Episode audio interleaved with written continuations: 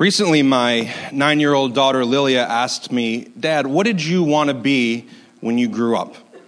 And I thought about it for a moment, and my earliest memories is I wanted to be a professional athlete. I loved baseball as a kid. I loved basketball when I was in high school. So growing up, I wanted to be a professional athlete. Imagine my disappointment when I learned that you had to be athletic to be a professional athlete. And uh, so I moved on from that. Um, my, my, my daughter Lilia, who asked the question, she actually, when she grows up, she already knows what she wants to be as nine year old. She wants to be an author. She wants to write books, which is actually somewhat likely because she comes from a family of writers and she's very good already at writing. She has a very remarkable mind for plot and character development. She's a good writer, so I think it's, it's likely. Now, uh, by comparison, my nephew, Jared, when he was little, my quarter Korean nephew, Jared, when you asked him what he wanted to be when he grew up, he would say he wanted to be Chinese, which was not as likely. Kids have some funny answers. You know, as, as soon as a kid can talk, they are bombarded with that question, aren't they? What do you want to be when you grow up? And even the way that we word that question is so telling. What do you want to be? What we're really saying is that as a society, we believe that your work equates to your identity. What you do is who you are. There is a connection between worth and work in the eyes of our society. And this can be true whether it's the work you're paid to do, whether it's volunteer work, housework, yard work, work you do for fun, for recreation. Work takes up a vast amount of our time and our energy and our resources. Work is a really big deal.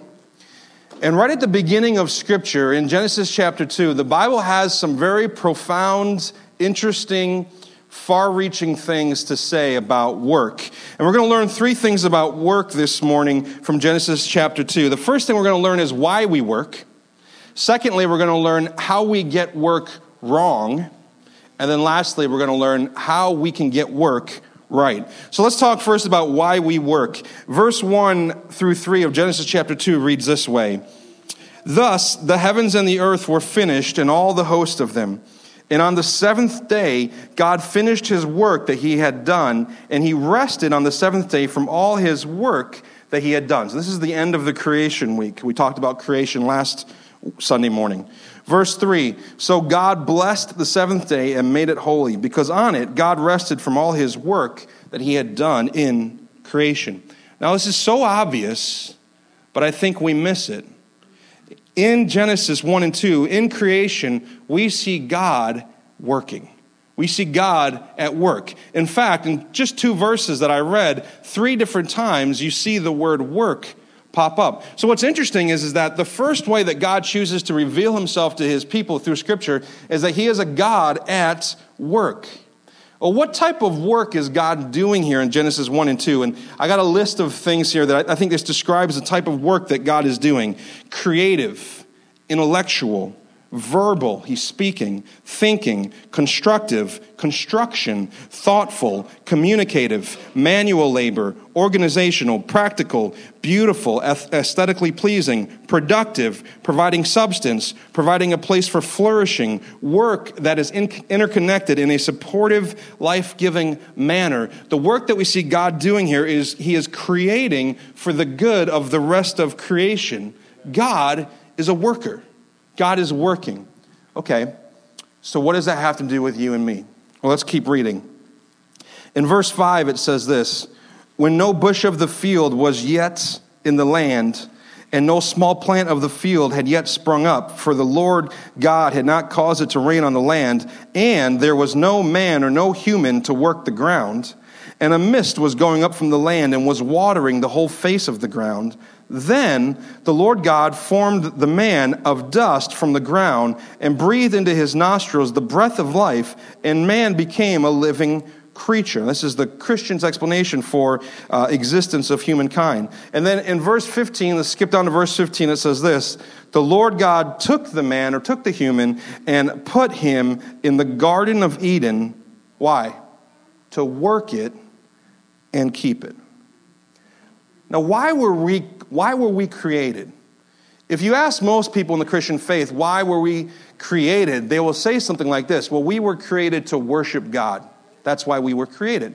And uh, that's not untrue, but you know, one of the songs that we sang, in fact, the last song that we sang this morning, did you notice the opening lines of the chorus? It said, Raise your hands, all you nations.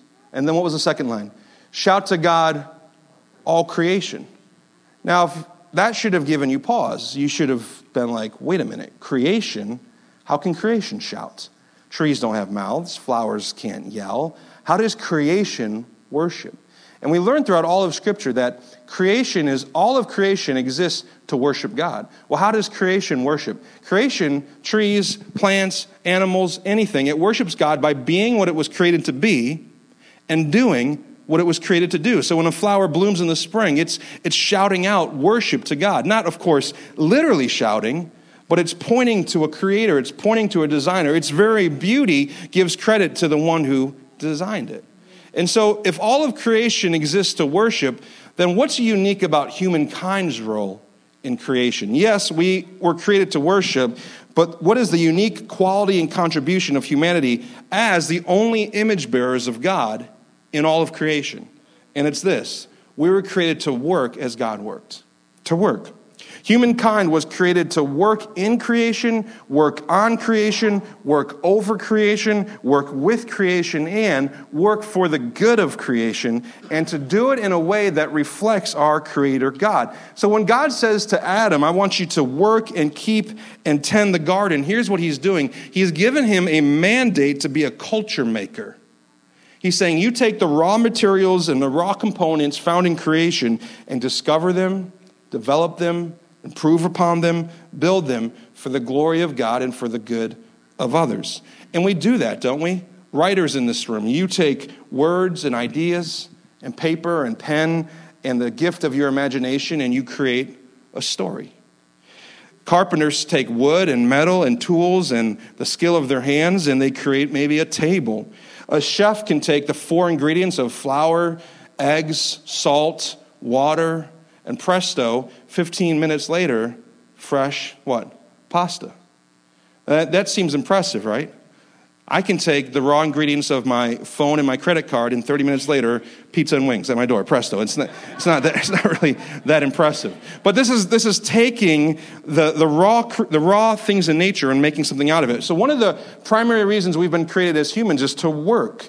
Isn't it interesting that the biblical story, which is our story, it begins in a garden, but where does it end? It ends in the city. So the story of the Bible begins in the garden, but it ends in a city. You know what's significant about that? It suggests something very significant. It, it suggests that we live in a world that is in process. We live in a world that's under development, a world that's heading somewhere and towards something. How do you get from a garden that needs to be tended to a city that defies human explanation? Work, and lots of it. What this all means is that as those who bear God's image, work is not just an act of obedience, but work is necessary for our personal fulfillment and for the flourishing of the rest of creation. So that is why we work. Now, secondly, this morning, how do we get work wrong? And there's actually two ways that we get work wrong. They are equal but opposite errors, and they have major implications in our lives. They have the power to actually sap every last bit of meaning and joy out of our lives if we get this wrong. And the two errors are this we either endure work or we adore work. We endure it or we adore it. Let me talk first about how we endure work. You know, the average American spends over 80,000 hours at work in his or her lifetime. According to a recent ABC News report, Americans now work more than any other industrialized country in the world. More than any country in Europe, and just recently, even more than countries like Japan. Now, there are people who debate the validity of this study because it's self reporting. But even if it's not true, the exaggerated self reporting doesn't that reveal something about how Americans think about work? That they would exaggerate how much they work. So some people love their jobs and some people hate them. In the movie Office Space, the main character, Peter, vents to his psychotherapist about how much he hates his job. And he says this So I was sitting in my cubicle today and I realized ever since I started working, every single day of my life has been worse than the day before it. So that means that every single day that you see me, that's the worst day of my life. I'd say in a given week, I probably do about 15 minutes of real, actual work. Now, don't raise your hand if you can, uh, if, if you only do 15 minutes of real actual work. But it's funny, but it's sadly true for many people. For many people, work doesn't feel meaningful. You, it's just literally about getting a paycheck. It has no meaning and no purpose to it. It's mundane. If you could find any other way to survive without working, you would. We reduce work to something that we have to do, and we lose sight of the connection between everyday work and what it means to glorify and honor and image our God. James Hamilton, in his very helpful book, Work and Our Labor in the Lord, said this Work is neither punishment nor cursed drudgery, but an exalted, godlike activity. The whole name of this series is Before the Fall. Work existed before the fall. Sometimes we think, well, work must be because of the fall. Because man sinned, we got to do work. And way to go, Adam and Eve. No. Work existed before the fall. And if that's true, then this is true. Work is not punishment. And work should not be cursed drudgery, but it's a God like activity. You might be wondering, okay, so, but does my personal work matter? Does my job matter? Is it meaningful? In, in a very helpful article that Scott Sauls wrote, he answers that question. He says this Any kind of work that leaves people, places, or things in better shape than before any kind of work that helps the city of man become more like the city of God, where truth, beauty, goodness, order, and justice reign, is work that should be celebrated as good. Any sort of work that leaves people, places, or things better. And then he goes on to make the point that when our work leaves people, places, and things better than we found them, we are imaging God to the world around us. He gives us these quick examples. He says, Mothers image the nurture of God. Artists and entrepreneurs image the creativity of God. Government leaders and business executives image the rule of God, the reign of God. Healthcare professionals and counselors, the healing hand of God. Educators, the wisdom and knowledge of God. Nonprofit workers, the mercy of God. Fashion inventors and stylists and artists, the beauty of God. Marketers and advisors, the evangelistic energy of God. Authors and storytellers and filmmakers, the drama of God. What makes our work good is that it's done in a way that reflects how God works. Now, earlier I listed some different ways that I saw God working in Genesis chapter 1. Let me list it again for you, but this time when I go through the list, I want you to think of your job, your work, what do you do on a daily basis? And whether it's the work you're paid for, volunteer work, yard work, housework, whatever the work is in your life. And listen to how God works in Genesis 1 and 2. And I think as you hear this list a second time, you're going to begin to identify your work somewhere in this creative, intellectual, verbal, thinking, constructive, construction, thoughtful, communicative, manual labor, organizational practical, beautiful, making things that are aesthetically pleasing, productive, providing substance, providing a place for flourishing, work that is interconnected in a supportive, life giving manner. Can you see your work somehow connected to any of that? And I think in most cases, you should. Because good work provides for others, it blesses others, it meets the needs of others, and it makes life possible for others. You are, many of you are in jobs that do those things. I mean, I, I would argue that all of you are in jobs that do those things.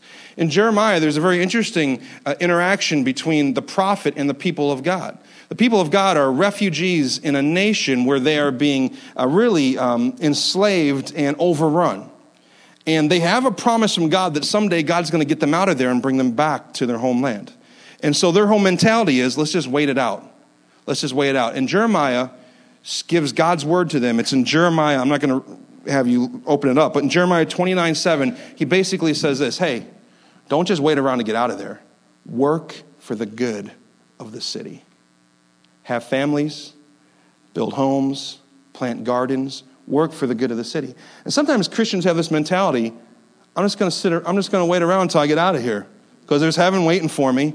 So I'm just going to bunker down and just kind of huddle up and just try and survive until heaven. And this world's going to be gone and it doesn't matter. Anything. And you know what God is saying to us through his prophet Jeremiah? You got to work for the good of the city.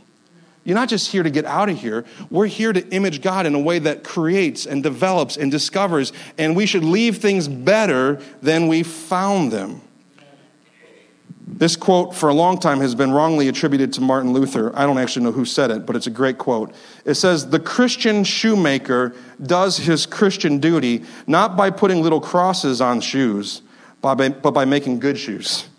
Because God is interested in good craftsmanship. Sometimes in the church, we've, we've said your work is only good if it serves, it serves a utilitarian purpose for evangelism.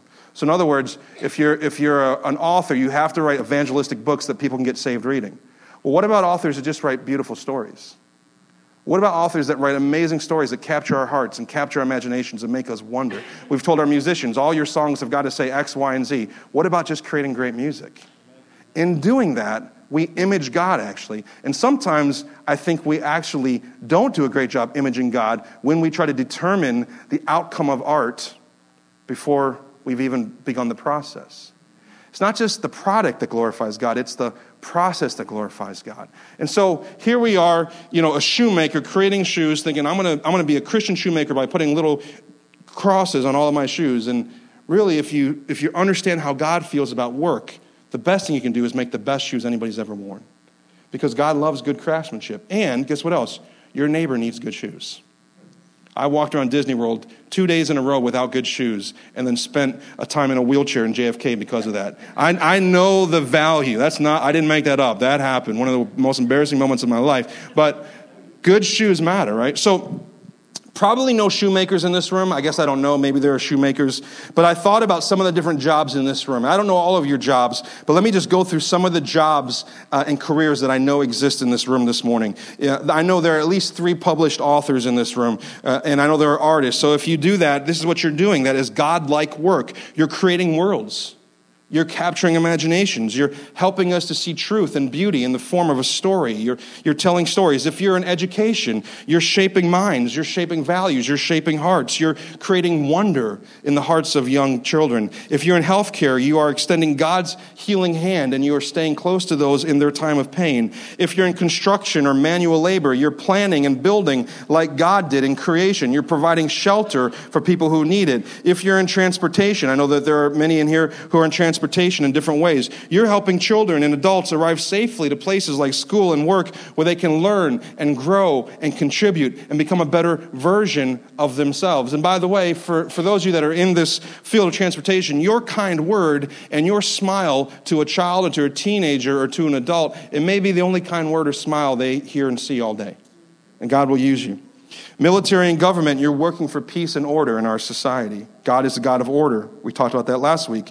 If you're in law enforcement or if you're in the law, you're protecting people. You're fighting for justice. God is a God of justice. If you're in management, you're bringing organizational oversight and you're helping people thrive and discover their gifts in, in their job, in their place of work. If you're in waste removal and janitorial work, you are definitely leaving things better then you found them and you're bringing order and cleanliness. If you're a business owner or an entrepreneur, you're creating jobs for people. You're creating jobs for the community. You're helping the local economy. If you're in sales, you're helping people see the value of products that can meet their needs. If you're a stay at home mom, you do everything I just listed and more.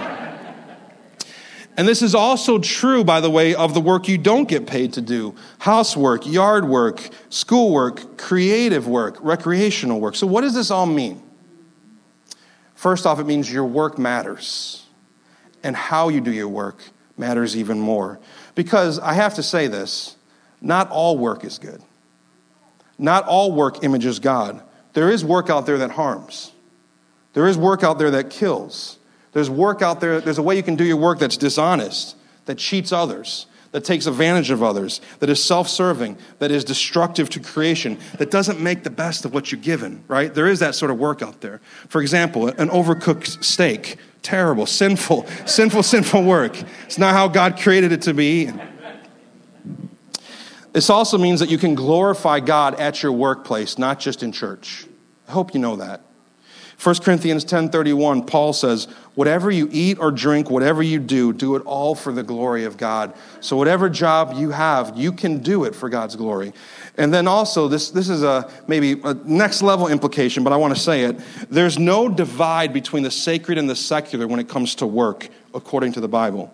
Don't think of your Monday to Friday job as mundane and meaningless and disconnected from your spirituality, and then think of what you do on Sunday mornings inside the church as your real ministry or your real spiritual work. It's all work, it's all ministry, and it can all be done in a way that worships and honors God. Okay, so we don't endure work. Why? Because work is good.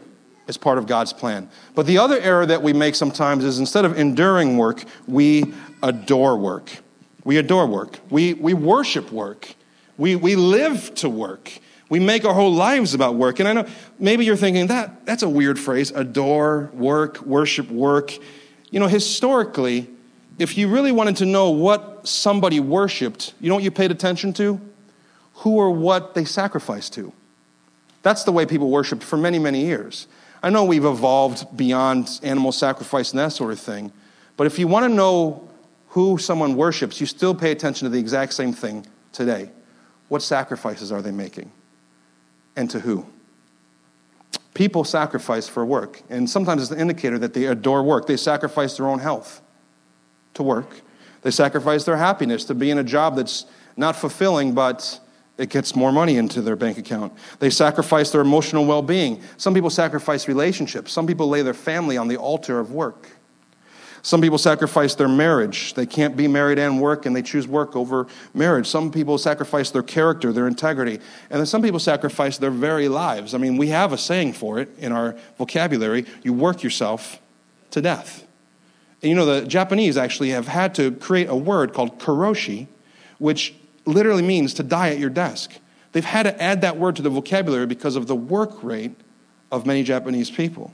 And so when work, think about your work, when your work is central to your sense of self, when your work is the only place you look for meaning and purpose, it's your true God. You adore it, you worship it. And here's the biggest problem it controls you. On March 2nd, 1962, Wilt Chamberlain played one of the most famous professional basketball games ever. And what makes it so special is that on that night in Hershey, Pennsylvania, he scored 100 points by himself. There are NBA teams that can't score 100 points in the game, like the New York Knicks, but 100 points by himself in one game. What people often overlook and forget about that night is that one of the main reasons that he scored over 100 points is because he made 28 out of 32 free throws that night. That's 87.5% of his free throws. Now, why is that a big deal? The average NBA player makes 75% of his free throws. Wilt Chamberlain was a terrible free throw shooter. For his career, he shot just about 50% from the free throw line. That's not good. That's actually really bad. But that night, he shot 87.5%. In fact, that season, the 1961 62 season, his percentage of free throws made went up by 10%. He made over 60% of his free throws that year. Well, why? Three words the granny shot. Does anybody know what the granny shot is? Shooting the ball granny style. It's when you grab the ball and you hold it between your knees and you flick it up underhand. So most people shoot their free throws this way, but some people shoot their free throws that way. In fact, this is a picture of Rick Barry, who is most famous for shooting his free throws this way. He was a great NBA athlete also. Now, when Rick Barry finished his career in 1980, he finished as the best free throw shooter in the history of the NBA. He made 90% of his free throws over the course of his career, shooting it like that. So for one year, Wilt Chamberlain says, I'm going to do the same. And he makes 60% of his free throws. On this incredible night, he makes almost 88% of his free throws. And so surely for the rest of his career, he shot his free throws like that, right? No. The very next year, he goes back to shooting overhand and back to being a terrible free throw shooter. Now, why? We know why, because in his own autobiography, this is Wilt Chamberlain's own words I felt silly. I felt like a sissy shooting underhanded.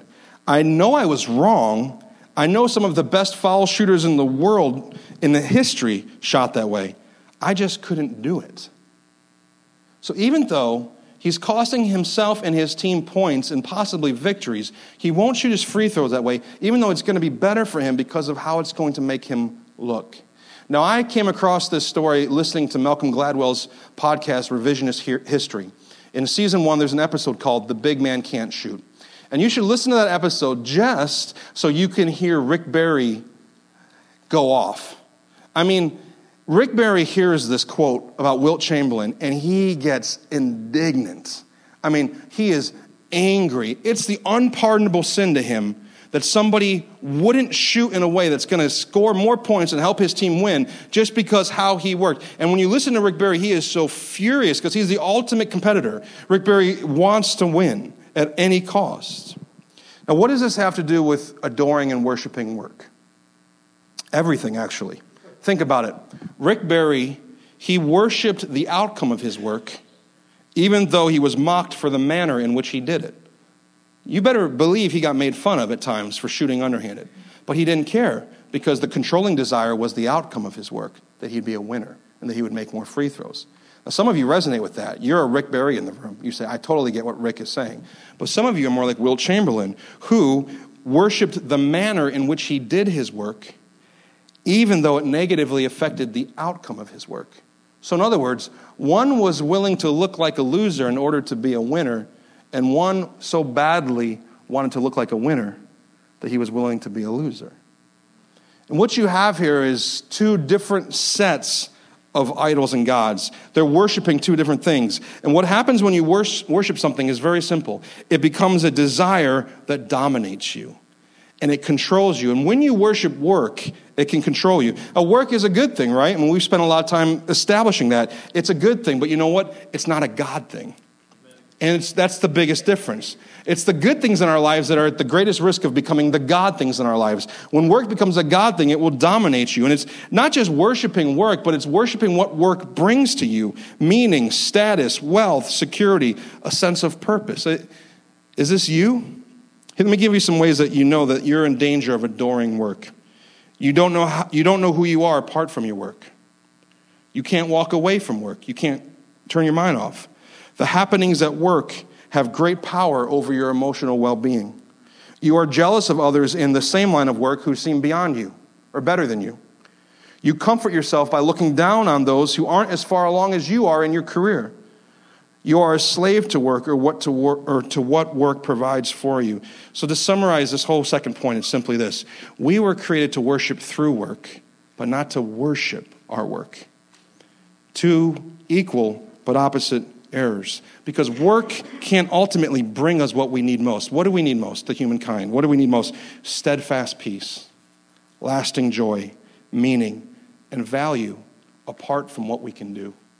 You're never going to find your worth and value apart from what you can do by looking to work. Work only gives you another way of measuring up.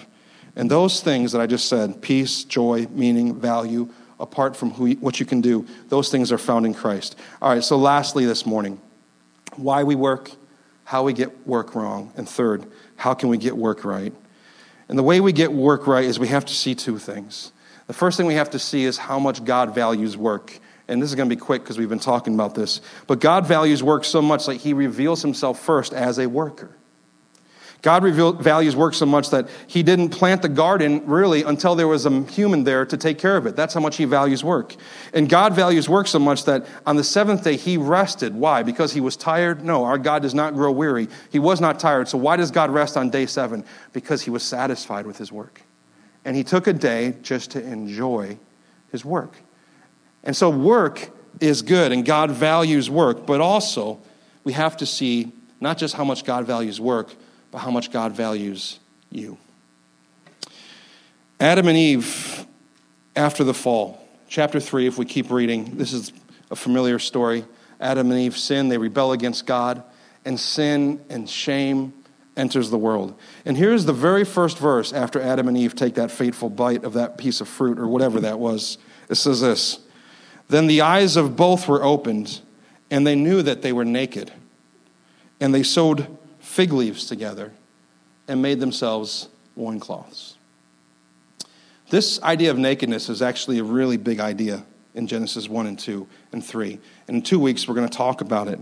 But for now, let me just say this. What are Adam and Eve doing in this verse? They're taking the leaves. Now, the, where did they get the leaves from? The garden. And what were they asked to do with the garden? To work it, to tend it, to keep it, to leave it better than they found it. And now they're ripping leaves off of plants, off of trees to cover themselves. What does this mean? Adam and Eve, in this story here, they are using their work, what they were supposed to be doing for work, they're using their work to try to cover themselves. They're using their work to do for them what only God could do for them, to cover their nakedness. Now, it's not just physical nakedness, it's spiritual nakedness. It's this vulnerability, it's this constant nagging feeling of inadequacy that I'm not good enough, that I haven't done enough, that I don't measure up, that if people really knew me, they wouldn't accept me. And so we turn to our work and we fill our lives with work thinking, I can use my work to cover all that up. But the work of covering ourselves is the one work you and I can't do. We can't cover ourselves. There's not enough leaves in the world to cover our spiritual nakedness. And so, what is God's solution? Look how much He values us. Verse 21. And the Lord God made for Adam and for his wife garments of skin, and he clothed them. He covered them. But here's what you can't miss. In order to make them garments of skin, do you know what had to happen? An animal had to die. There had to be a sacrifice. Blood had to be shed. And right from the very beginning of the Bible, we learn this powerful truth that there is no forgiveness of sin without the shedding of blood that there's no covering for you or I unless there's a sacrifice. And many, many, many years later, Jesus Christ, the perfect Son of God, comes to earth. He lives the life we should have lived. And then he dies the death we should have died. And he becomes the perfect sacrifice. And his blood shed for you and me, it covers our spiritual nakedness. It covers our shame. It covers our inadequacies. It covers our inabilities. Jesus' work can cover you as we trust and hope in Him. Last thought this morning Jesus' work gives you rest so that now you know that your work can be done in two ways. Number one, with the joy of knowing it matters, your work matters. And number two, with the freedom of knowing it doesn't define you. Your work matters, yes, but it doesn't define you. It doesn't make you of value and worth. That was settled at the cross that was settled with the work of Jesus on our behalf, who came to be the sacrifice to shed his blood to cover you and me. Let's pray together this morning.